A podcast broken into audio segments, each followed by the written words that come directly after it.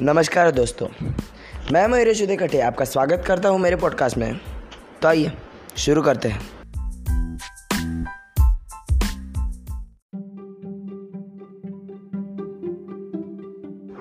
तो दोस्तों, आज मैं आपसे एक ऐसे विषय पर चर्चा करने वाला हूँ, जो आपको हंसाएगी, जो आपको लुभाएगी, और आप इतना हंसोगे इतना हंसोगे कि आप फूले ना समाओगे।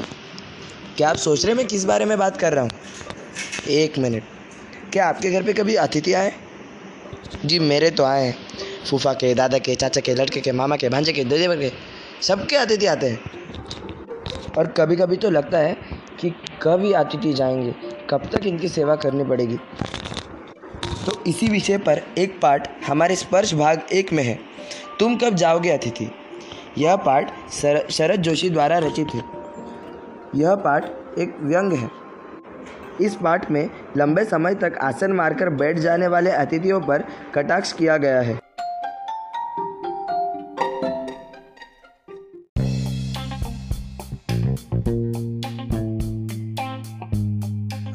कहानी की शुरुआत कुछ इस तरह है कि लेखक के घर पर उसका दोस्त अतिथि बनकर आता है।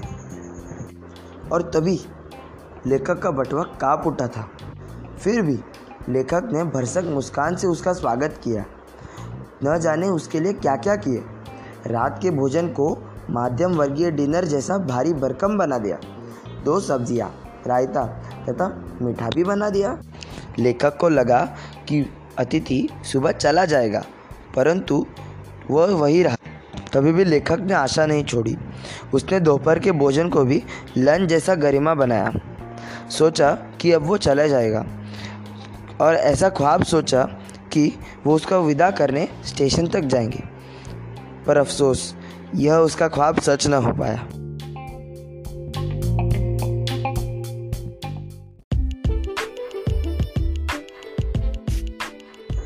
अभी अतिथि को आए हुए तीन दिन हो गए थे। तीसरे दिन की सुबह लेखक और अतिथि में कुछ वार्तालाप हुआ। अतिथि कहता है, मैं धोबी को कपड़े देना चाहता हूँ। यह आघात लेखक के लिए अप्रत्याशित था और इसकी चोट मार्मिक थी। लेखक सोच रहा था कि अतिथि के सामीप्य की वेला एकाएक यह रबर की तरह खींच रही थी और उसका इसे अनुमान भी न था। इसी बात पर लेखक को लगा कि अतिथि सदैव देवता नहीं होता, वह मानव और थोड़ा थोड़ा अंशों में राक्षस भी होता है। लेखक ने प्रत्युत्तर देते हुए कहा, किसी लॉन्ड्री पर देते हैं, जल्दी धुन जाएँगे। तभी अतिथि कहते हैं कि कहाँ है लॉन्ड्री लेखक कहते हैं, चलो चलते हैं।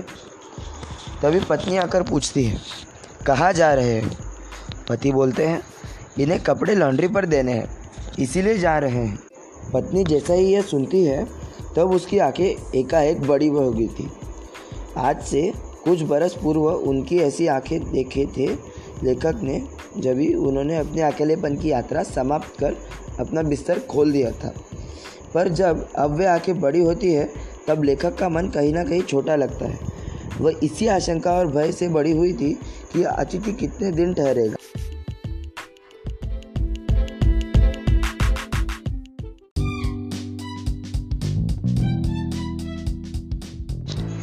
चौथे दिन कपड़े धुलकर वापस आ गए थे, पर फिर भी अतिथि तो वही था।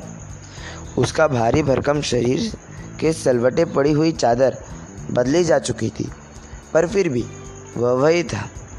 उसे देखकर फूट पड़ने वाली मुस्कुराहट धीरे धीरे फीकी पड़कर और कहीं ना कहीं लुप्त हो गई थी। लेखक और अतिथि के ढाके के रंगीन गुब्बारे जो कल तक उस कमरे में उड़ रहे थे, अब दिखाई भी नहीं पड़ते थे। बातचीत की उछलती हुई गेंद चर्चा के सभी क्षेत्रों के कोनलों से टप्पे खाकर फिर सेंटर में आकर चुप पड़ी थी। अब उस गेंद को न अतिथि हिला रहा था, न लेखक। लेखक और अतिथि में बातचीत करने जैसा कुछ रहा ही नहीं था। बातचीत के सारे विषय हो चुके थे। शब्दों का लेन देन मिट गया था और चर्चा के विषय चूक गए थे। सारे विषय हो गए थे।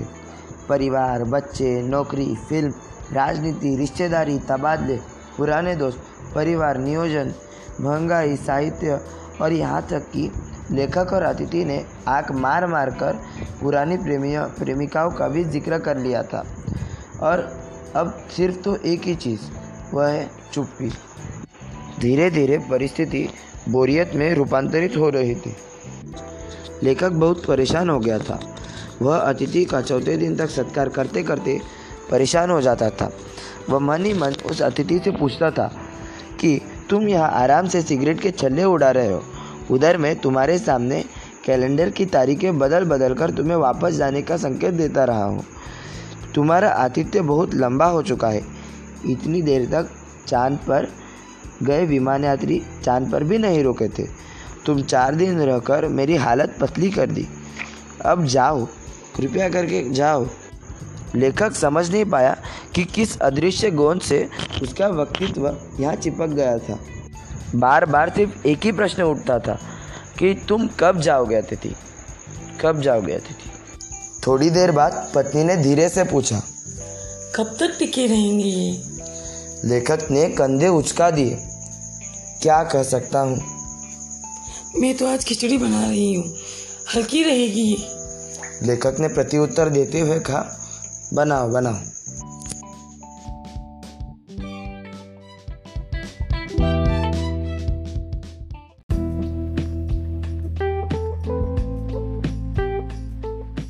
अब मुझे आप बताइए कि अगर कोई व्यक्ति आप ही के घर में रहकर आप ही को परेशान करेगा तो आपको अच्छा लगेगा?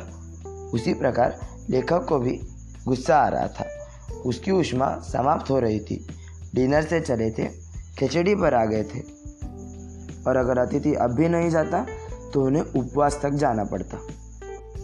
अतिथि को इतने आराम से देखकर लेखक का खून खोल रहा था। वह कह रहा था कि अतिथि के जाने का यह चरम क्षण है। वह उसे बार बार कह रहा था, तुम जाओ ना, अतिथि।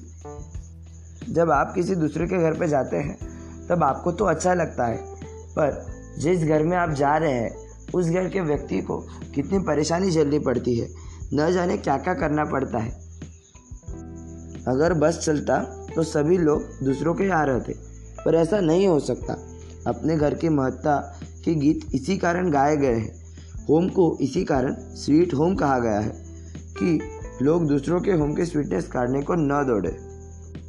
मुझे तो लेखक के लिए बहुत बुरा लग रहा है। यार, शराफत भी कोई चीज़ होती है। लेखक ने तो अतिथि को गेट आउट बोलकर बाहर निकालना चाहिए था। फिर भी, और एक रात लेखक ने अतिथि के साथ काटी।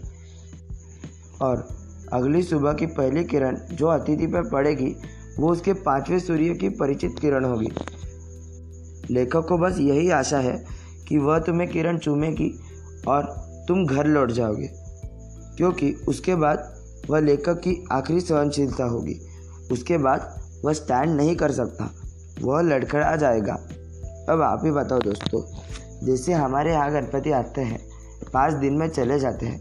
वैसे ही अतिथि को भी तो करना चाहिए ना। वो पाँच दिन आएगा, रुकेगा, लेखक को सताएगा और फिर जाएगा। यह तो हो नहीं सकता। एक दिन दर्शन दे और चला जाए।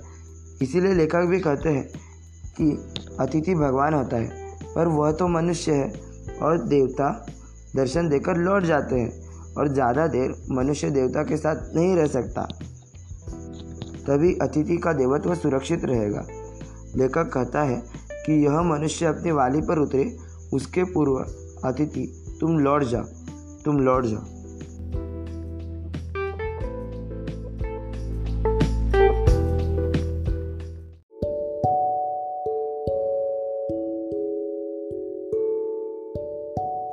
हमें इस पाठ से पता चलता है कि हमें कोई भी व्यक्ति की खुशी में भंग नहीं डालना चाहिए और हमारे पास जो है उसकी कदर करनी चाहिए।